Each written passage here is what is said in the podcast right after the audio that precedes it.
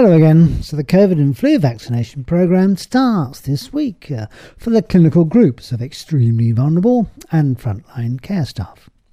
In the NHS in the main, the flu jab clinics are moving into action too within local practices, of course. It's finally arrived. In the NHS, it's officially autumn. GP surgeries are now so busy, almost as if the pressure valve has just been released after a long time building multiple health queries arising from seemingly every corner of every patient contact. It is extraordinary. The administrative work has similarly boomed. I was in just after seven o'clock in the morning this last few days and logging out after, well, seven at night as the cleaner's machine started humming, no lunch break as too many home visits, claw those precious slots of time. It's simply relentless and this without anything additional in terms of seriously intrusive plagues, the ongoing COVID issues being quite enough, thank you, to continue with for the moment. All trades and businesses, of course, since COVID restrictions have eased, have been of similar ilk, I'm sure. That's what I can gather and glean from so many patient contacts. So the medical teams are not alone in this matter.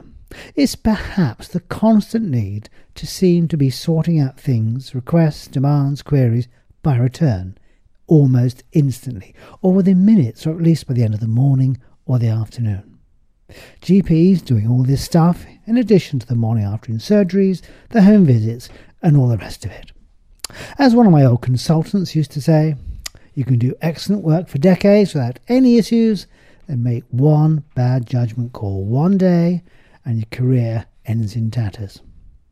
Interesting to read are the item concerning COVID testing on the Manx Radio newsfeed this week, wherein a person did not inform staff of a pending COVID PCR test, answering no to all these annoying COVID questions we have to ask, I'm afraid, then turns out to be COVID positive.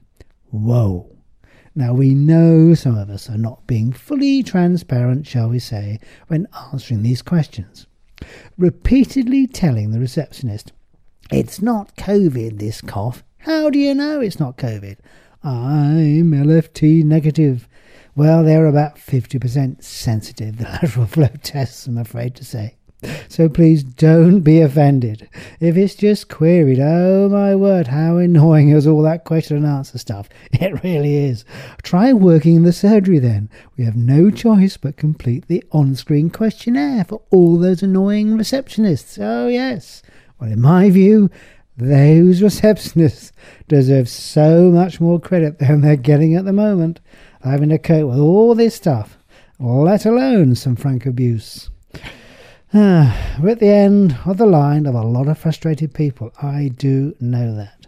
Some of them just giving up ringing the surgery as it's constantly engaged at the moment. Unfortunately, as the election arrives, it's gone a bit political, as you'd expect.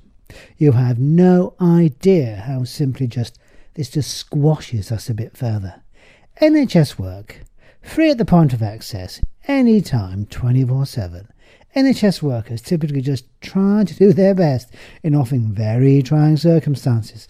So little snippets of potentially undermining comment, presumably uttered to allow a tiny gain on the greasy political totem pole these folks are attending to scale, isn't anything but hugely divisive at the moment, to put it mildly. Up off my soapbox I go. Anyway, perhaps next week we'll look at how much things have changed in terms of our health this past year or so, and what we new need to do to look at tweaking it a bit. Into a new political landscape we move then. Till next week, cheerio.